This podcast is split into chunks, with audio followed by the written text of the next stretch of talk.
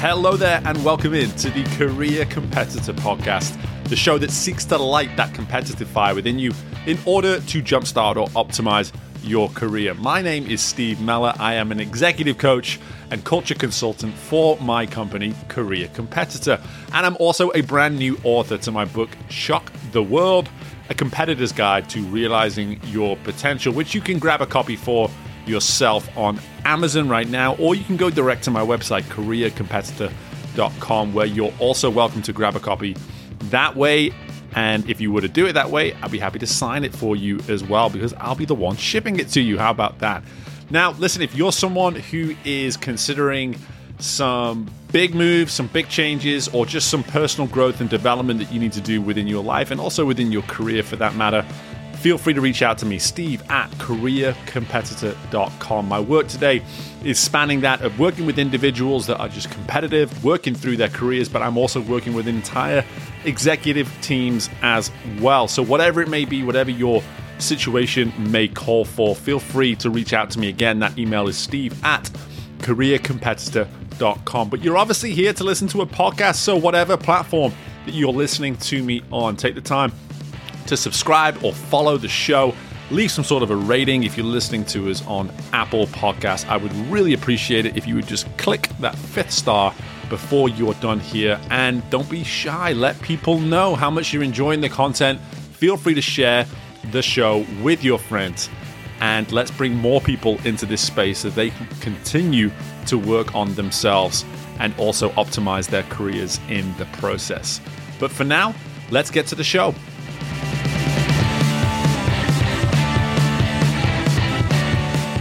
Okay, welcome into the Career Competitor Podcast. And my guest today is a Baltimore native who has built a life for himself in Philadelphia as an attorney over the past 20 plus years, where today he works as senior counsel with Berger Montague. While a career in law would more than suffice for most when it comes to being challenged and keeping busy, his legal career is simply one side of this man's coin, as on the other side, you will see an author who has written highly acclaimed novels, including Thank You, Good Night, and Darling at the Campsite. In addition to this already busy and diverse professional career, our career competitor today is a devoted husband and proud dad to two girls.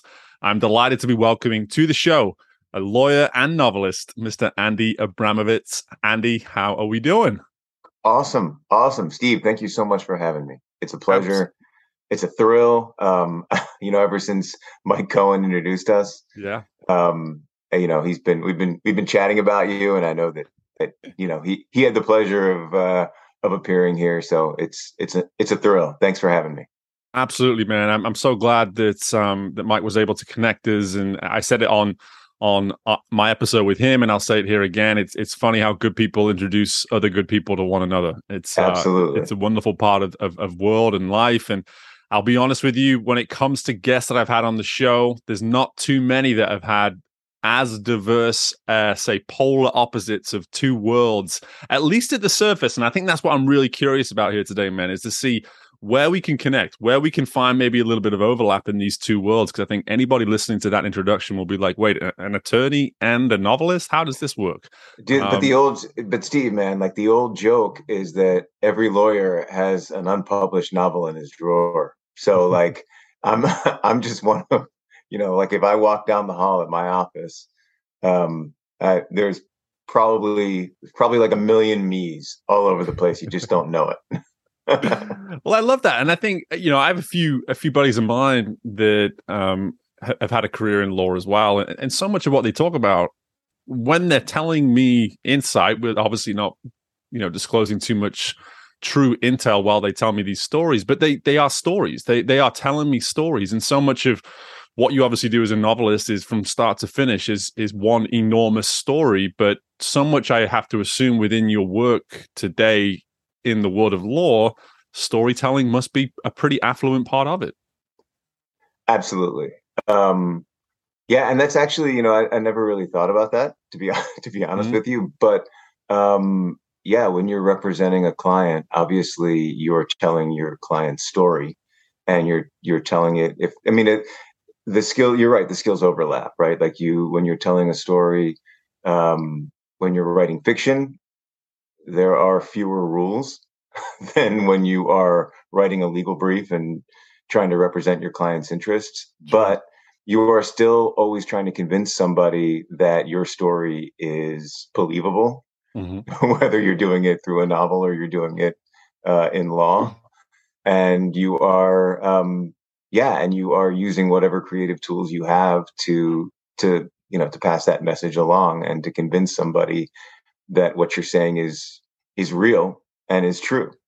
Mm. Um, that said, I think uh, you know it's it's it's it's a lot more fun to inhabit the world of fiction than it than it is to inhabit the world of law. And I don't think I I don't think I besmirch any of my colleagues in law when I say that. I think they would all agree with me. Yeah, no, one hundred percent. And I'm I'm really curious, just as someone who, you know, my story, I I grew up playing sport, coaching sport for a long time before starting my company today. And while I was doing that, there was always this creative part of me, creative part of my personality.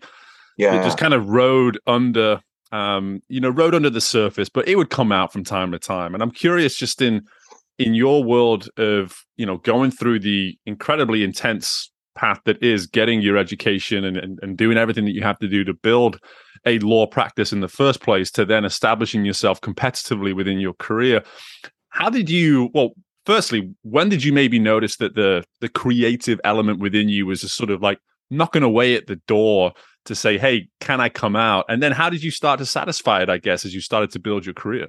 Yeah, you know, I like the way you put that, sort of knocking at the door. Um, I think a lot of people who have a creative side would describe it that way, and it's mm. it's just a question of whether you're gonna whether you're gonna open the door and let it in or let yourself out. I I discovered my creative side pretty early on, um, but it was in it was always in the in the realm of music. I think I think I heard "In the Air Tonight" by Phil Collins, although it could have been "Come Sail Away" by Styx, and thought, "This is what I'm destined to do. This is what the world has in mind for me," and mm. there was just no two ways about it. Um, and I thought that for an embarrassingly long period of time, frankly as I think everybody that I went to high school would would tell you. Um, yeah, I was always at the high school party. I was always the drip with the mullet who'd sit at the piano and like play against all odds or something something horrible like that. But um, but I played it safe. I didn't drop out of college or anything. And deep down, I must have known I wasn't Phil Collins because I went to law school, got a job, and I'm glad I did because um, that's where I met my wife, and you know, I sort of was able to stay on on my path. But um, I think the really the you know after a while it became clear I was I was not going to make a living in a band, nor should I have because I didn't have the talent for it. Um, but you know, I guess the way I started writing is, um, you know, I'd always went before we adopted my older daughter um, I was I had this fear that I wasn't going to be able, you know, like kids are so consuming in terms of time and energy and just everything. And I had this fear that I wasn't going to be able to do something that had always sort of defined me, which was, you know, I always wrote songs and I always, you know, played in bands. Um, and worse, I was going to deprive the world of my talent. So, you know, like, which was just a, a horror for everybody. so when we adopted our older daughter, I was all set to resent her because um, I knew I wouldn't have the time to do all the things that I love to do. But I, but I didn't. And maybe this is, you know, something that you found out when you became a father. Mm. Um, you know, I wanted to be home hanging out with my daughter. I wanted to be home hanging out with my wife. But there was still this creative streak, and I thought that's when I. That's really when I first thought that I would maybe I'll take a shot at writing a novel. Mm. And it wasn't that I thought that I had talent or some important story that demanded to be told. It was it was more selfish. I thought thought I would enjoy it. Mm. Um, and I'd been I'd been shown what the process of writing a novel looks like. Years earlier, as an undergrad, I took a writing fiction workshop with um, uh, an amazing novelist. Uh, his name is David Small. Um, he instantly became one of my favorite writers, and he still is and um, and I I took I took this workshop back then, and um, and I loved it, but I never really thought that I would write a novel. until I needed a creative outlet. I needed something. I knew that I wasn't going to go out and you know play guitar at, at bars at you know at midnight when I had a a, a baby at home. Hmm. So um, that's really kind of what set me on the path. The, the workshop. I knew that I would never write like my professor, like like David Small writes, but mm-hmm. his workshop sort of demystified that process of writing for me.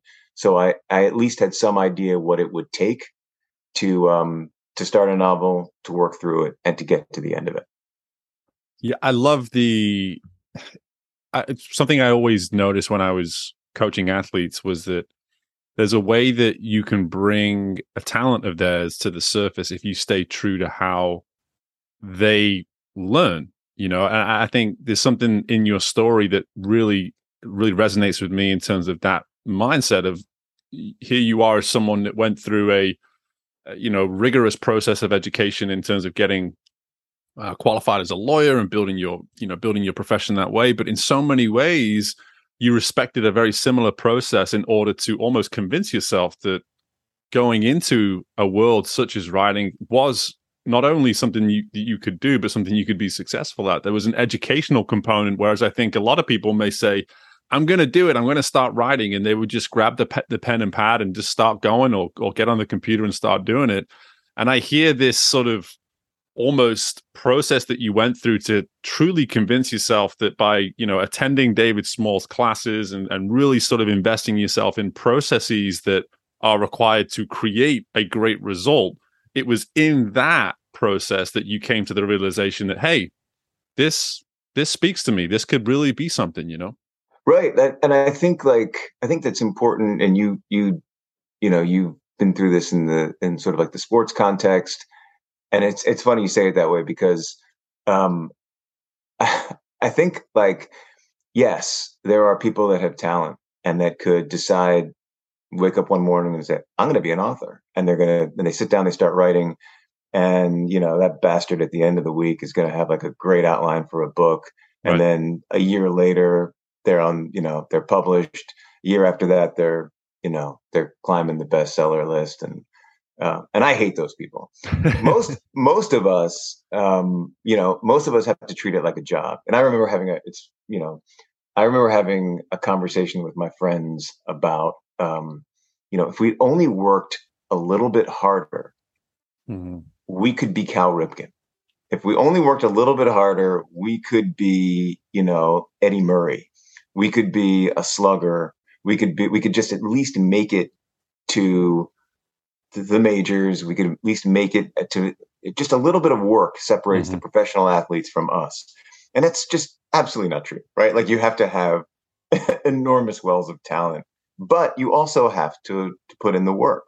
Yeah. Um, so yes, I had to under when I made the decision to to write a novel, um, I had to know that there I had to know that that there was a roadmap that I could follow, and I, I had to know that there was a way to do it. And and um, again, like I knew that I was never going to write like my professor writes, but it it demystified the process. I knew that I would have to treat it like a job. I knew that hmm. there, um, you know, that there would be um, days, weeks, months where it's it's winning right. and you're not and you and you feel like giving up mm. and that it's you know that you have to treat it like a job and treat it like something that some days are going to be a slog and then and then some days you know like i'm sure you've heard of the runner's high oh yeah there's there's a writer's high there's yeah. you know when when you write something that feels just perfect and um and it doesn't always last but when when you you feel like you've written something that's really worth reading mm-hmm. um you know, it feels great and that's enough to get you back the next day. Yeah, it's it's really it's actually fantastic to listen to you speak this way about an element of creativity because I think so much of what I've done with this show over the years, we've talked about how people have established prominence in certain fields. And if you were to go and search how to become successful in those fields, you would see a blueprint that very much has a lot of similarity between what this individual may have come on and, and told me on the show. except they would have had their little nuances, their little experiences along the way that allowed them to get to where they got to. Whereas this creative space, the blueprint, it, it, really has to be what it needs to be for you. You know, there's no point, there's no point you Googling, how do I become a novelist? right. You know, because right. it, it's just not going to give you an answer that you can 100% be sure this is yeah the there are many ways to get there. It's idiosyncratic. Exactly, exactly. And, and and so so much of what you're saying here is that you needed to know that there was a roadmap and and that's about it. You need to know that there was a roadmap and it, and it could be influenced and molded the way that you needed to mold it in order to get to where it is you've now gotten to which i think is a is a really vital lesson in a, in a, for, for, for a lot of people in a lot of different spaces because i'm sure people listening to this right now are thinking i have an itch to do a b c whatever it might be. How do i get started? And here you are saying that you just needed to see a version of a roadmap that spoke to you if that sounds right. Yeah no, that's absolutely right. And um and when you start and it's not like i had this idea for a novel and and publishers swarmed me and said, "That's a great idea. Here's you know here's a wheelbarrow of money for mm-hmm. you." to go and write this novel. You write a, I think everybody writes their first novel, maybe their first five novels, um, not knowing whether they're ever going to be published. And maybe if you're on five, maybe you maybe you know that they're not going to be published. but um, but my first book, when I was writing Thank You Good Night, I had no idea. I had every expectation that no one would ever read it. Mm. Um, but I but but I did it to prove to myself that I could finish it. And that was sort of like when I when you when you finish writing one book um, and you finish, then you know what it takes to finish a novel. And um, and that's not that's not a given. Like you know when you write a book, um, there's a sense of accomplishment just for putting aside whether it's any good, whether anybody would want to read it. There's a sense of accomplishment for starting a book, working through it, and getting to the end. You know, there's an exhilaration in being on page four of a book, page 10. There's an mm-hmm. exhilaration when you're near the end, page like 300. But waking up and knowing you're on page like 102, when you've you've come all this way, now here you are, like in you know you're in like the middle of the ocean right. on a raft, and you don't see land in any direction. Um, that's tough. Mm. So getting that's that's when you that's when you need something other than inspiration to fall back on. You need something, um, and and it's it's not necessarily skill. It's knowing that I'm going to plow forward and I'm going to get to land, and uh, and that's what writing that first book taught me. That you know that you can, if you put in the work, you'll get there. Yeah, but that that I love the analogy because to me it, it's something that I actually preach in my own work is is how do you get to a point of almost no return? Where you say you're, you're putting yourself far enough out there where it's like the commitment has been so significant up to this point and even though to your to to, to your example land may st- may still seem so far away right. at least i've gone far enough where it's like well turning back isn't necessarily an option yeah. yeah that's worse that's, worse, worse, because because then you have all that self-loathing from having from having quit. exactly, but I think that's yeah. so important. I think that's so important to hear this because again, I, I think this also speaks to something as truly brutal as getting qualified, certified, and, and established as a lawyer because it, it is a similar profession. I've heard for every one or two friends that I have that are currently practicing law, I've heard two or three examples of people that have gone so far in that profession and decided not to see it through. And, yeah. and, they maybe it was because it just didn't speak to them in the end, but also maybe because the the sheer rigor of getting established and getting yourself into that career alone is pretty damn difficult. It it it challenges you throughout the process, right? Yeah, it does. And yet there are so many lawyers. We will get too many of them in this country. um, yeah, no, I mean it's it's a good point, right? Like there's um, law school is boring, it's tedious, it's hard. Um, not for everybody, but certainly for me, um, and for a lot of people. It's and you know, especially if you if you go to law school right after or soon after you've gone to college, and college is is you know primarily about having fun and law Mm-hmm. school is primarily about you know the complete erasing of fun from your life.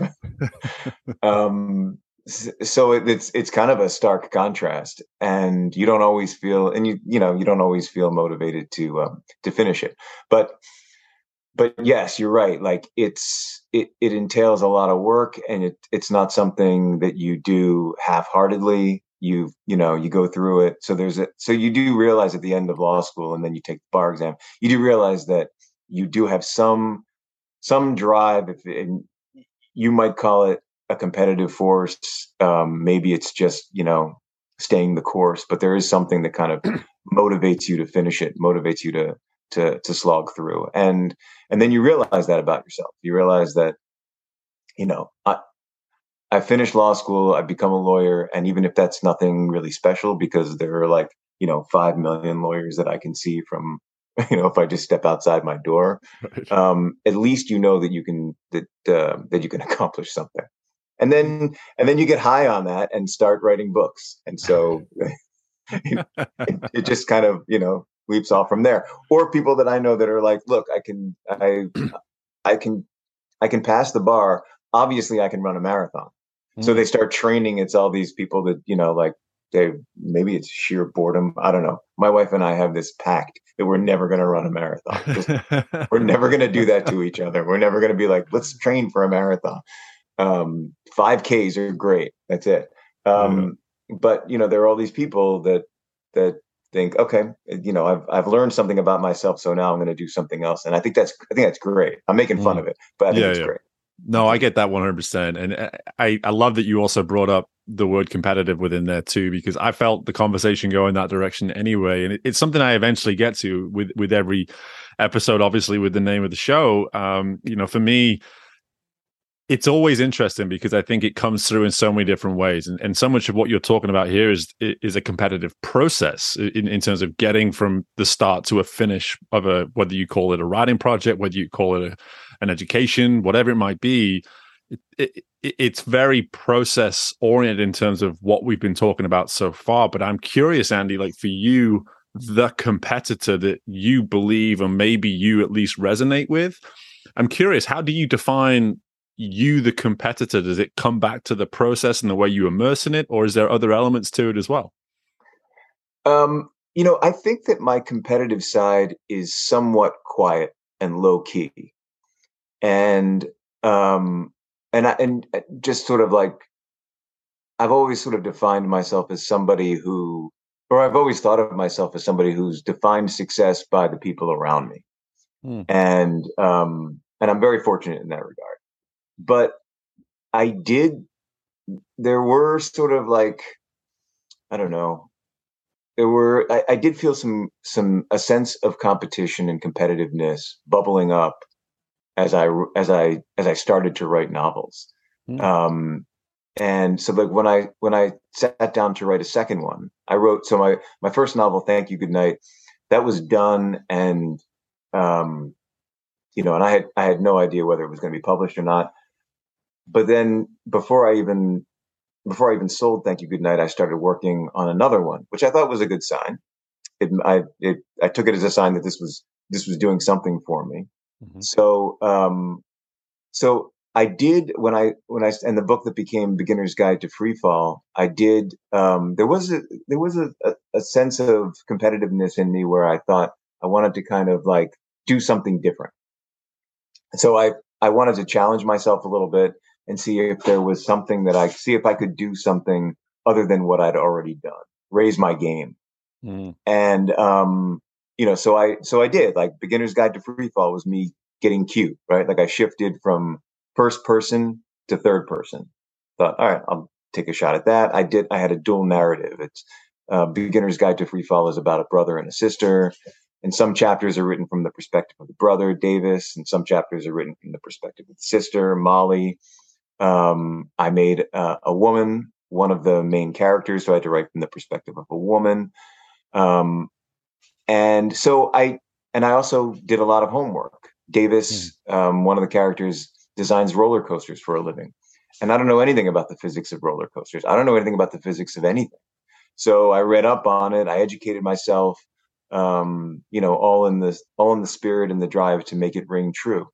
So um, so yeah, I did kind of learn one thing that I learned about myself when I started writing books was that um, you know I I wanted to do better each time, and I wanted to make each book that I wrote different. I wanted to challenge myself um, and do different things, both from the storytelling perspective and from a technical perspective.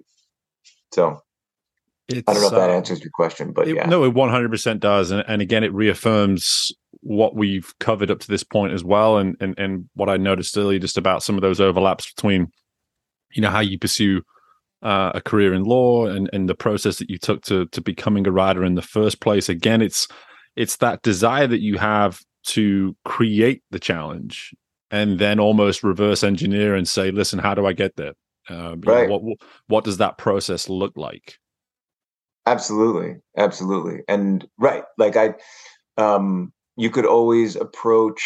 You know, you could you could approach your life where like every day is more of the same, right? Mm-hmm. And you know, you like you can get yourself in a groove, and you can kind of ride that groove out, and that's a perfectly acceptable way to live your life, and it's mm-hmm. probably, um, you know, it's probably a, a a, a very happiness sustaining way to live mm-hmm. for for a lot of people and um you know and i and i think but eh, when you're writing when you're and and i think maybe this is this is true for um you know it's certainly true for athletes right like sure. i remember my wrestling coach in high school saying you're never getting you're never staying the same at when you're when you're playing a sport. You're either getting better or you're getting worse. You're never mm-hmm. staying the same.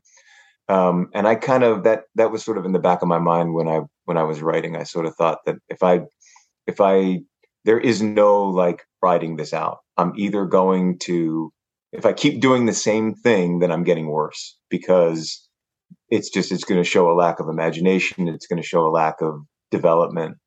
Um, so uh, so I so yeah, so it's it became important to me to kind of push myself a little bit more each time. That said, you know, when I started writing my third book, Darling at the Campsite, um, you know, I learned that I could only push myself so far. So I that mm. book, yeah, that that book st- started out as not as a murder mystery, but it started out being about a murder and anybody who's read it knows that it is not it is it ended up mm-hmm. not being the furthest thing from that right. and it ended you know it started when i first started writing it i thought i'm going to challenge myself and i'm going to write this book that it's going to be a little bit darker um and so it was about these high school friends that uh, one of their friends that was was murdered so their whole childhood was sort of defined by this this very violent thing that happened to their group. And the book felt dark. I felt dark writing it. Um, I didn't look forward to returning to it every day. So after many months of work, many months of work, I gave myself permission to abandon it, to completely change the book. Um, I gave the main character a record store and a love triangle, and suddenly I was happy again. And so, like, there's um, on one level, I felt like I, you know, I, I let my, I failed in the pursuit of, of setting this challenge for myself of writing something completely different, something that was darker in tone. Um, but by the same token, I knew that I could only push myself so far. Otherwise, I was I was just gonna, you know, it was it was starting to it was starting to seep into me. It was like looking into the abyss until the abyss looks into you. And that I know that sounds melodramatic, and and my books aren't worth that kind of melodrama, but um, uh, it's how I felt. But so I'm only I'm competitive only to a point, I guess. Is what I'm saying. Well, well, you you're a you have a heightened awareness of what you uh, uh, of the of the threshold of the limitations of your competitiveness, and that in, in my in my opinion, just knowing what I know about the the world of, of, of many many different worlds of being competitive, I would say that heightened awareness gives you, believe it or not, a competitive advantage. And I think that's that's the irony of it, right? Is is, is yeah. that just just by simply knowing like yourself, yeah, knowing yourself as a competitor gives you a competitive advantage. And and so much of what you're talking about, though, I really want to just go over some of this again because it's it's so important. This this notion of learning your limitations is is massive, but at the same time, committing enough to a process in the first place to know that you've at least tried you've at least tested what those limitations are. You you've ridden a few bumps and maybe you've ridden the same bump three four ten times over the course of, as as you did for for three four five months. And finally after that length of time it was like listen this is a long enough period of time for me to have sustained right. enough impact i gotta get out. I gotta get out. I gotta get out. And, and that's but and and that again it's that heightened awareness to it because there's two direct there's there's another direction you could have gone there and said to heck with it. I, I this this whole writing process is going to be super uncomfortable but i'm going to still do the whole thing and just produce the book and it's going to be what it's going to be. Right. But it sounds as though while you were also going through this process and struggling you were noticing a detachment from your authentic self as a writer too. Well said. Yeah absolutely. Um and and i and i justified it and you are validating that right by, by saying what you just said. Um, by I, I, justified it by by saying it's work enough right? Like you mm-hmm. need the competitive spirit just to finish. Yeah. um, and so it doesn't matter what tone um, th- it doesn't matter the tone of the book that you're writing it could be the lightest it could be you know some So it could be you know you could be writing a romantic comedy but um, it's still you're still going to have dark days, weeks, even months as you struggle through to to produce the work. Mm. You know, it just doesn't it doesn't matter the tone. Um, so on that level, I knew that I was still I wasn't completely abandoning my competitive spirit and completely surrendering. Mm. I was just admitting to myself that that it was that living returning to this dark world every day to write about it was not was not what I'd hoped. Right. Um, and I just it wasn't you know I'm not Cormac McCarthy, so it just wasn't going to happen for me. So, yeah. um, but but it's still but you're right. Like it's still recognizing those limitations does factor into the competitive calculus. That is for sure. Mm-hmm. But there's also uh, you know a high degree of competitiveness that is involved in in struggling through and finishing a novel regardless of of the subject regardless of the tone 100% uh, such good such good insight and, and and staying on this topic of the authentic self as we sort of come to the close here you know i'm really curious the how much of the authentic self are you able to sort of bounce back and forth with between the world of law and then the writing space too? Do you find as though one world demands that you maybe give up more of your authentic self at times, or do you feel as though you're able to really just immerse almost different parts of your authentic self at times? That's a really good question.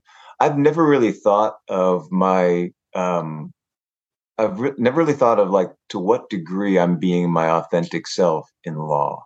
Hmm. Um, but I, I will say that I'm being more of my authentic self now than I've ever been. Professionally, I've never I've never been happier. I, I work for a terrific Berger Montague is a terrific firm. Do you do you so, think do you think pursuing your authentic self as a writer has helped with that?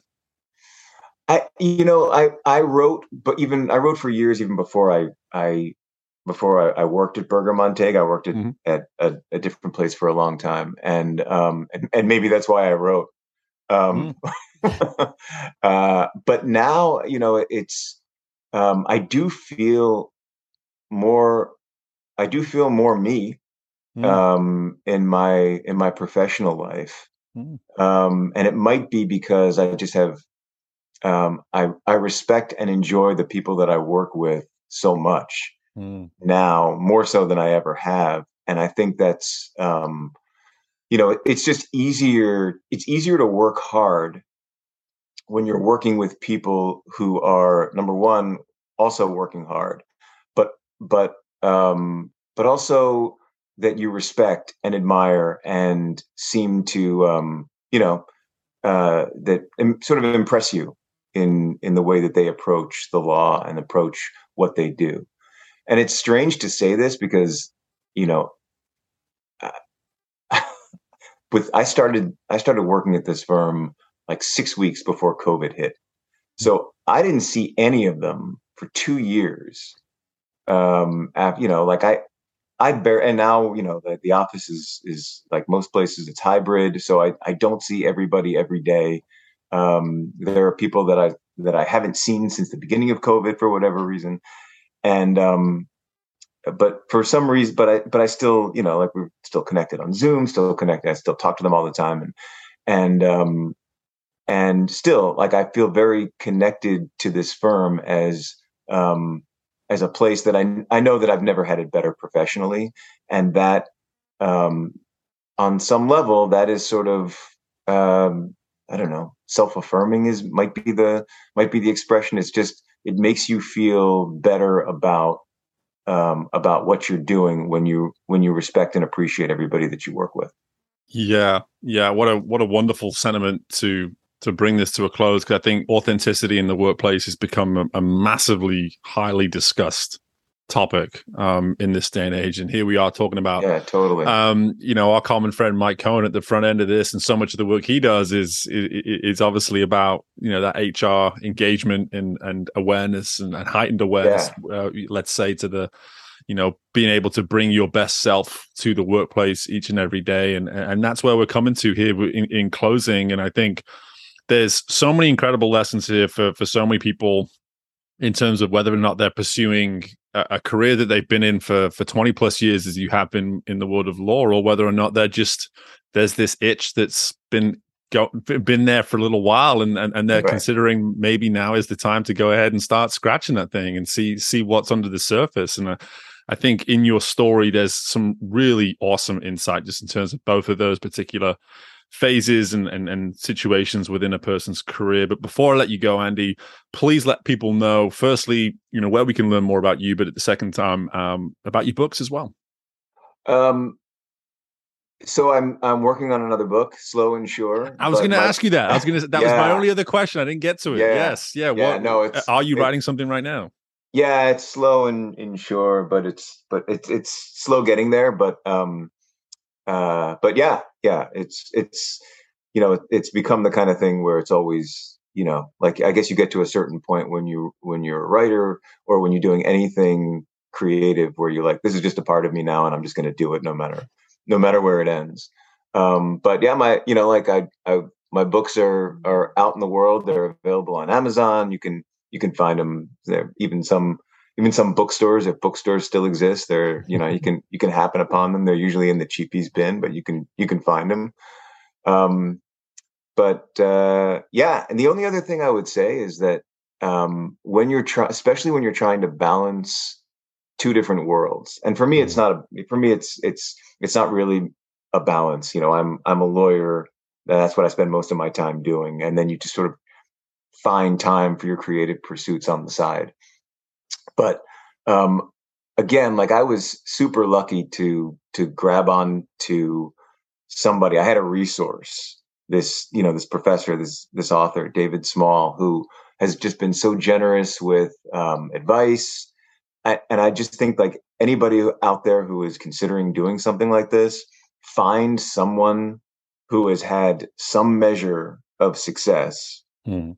I'm talking about knocking on Stephen King's door, but some somebody who's had some measure of success um, because that and you know and just sort of bring that person bring that person into the fold mm. and and you'll find that that person just you know like somebody did that for them so they're happy to do it for someone else and to pass it along and and to kind of pay it forward um, and just knowing knowing that there's ha- having that that connection someone who's been through it somebody who who kind of understands the you know the surges and the dives that go along with that um it's just it's uh it's critical yeah, again, awesome insight. And I, I also want to, and I know I was towards the end of my writing process when we got connected, but I, I do want to thank you for being a, an outlet for me just to share some of, of you know, uh, my, my initial PDF. Uh, you were already done, man. You you had a finished product. You were done. I, I gave you nothing. Well, I'll be, I'll have. be, I'll probably be coming back to you uh, at some point when I get yeah, onto uh, the second book for sure. Likewise, likewise.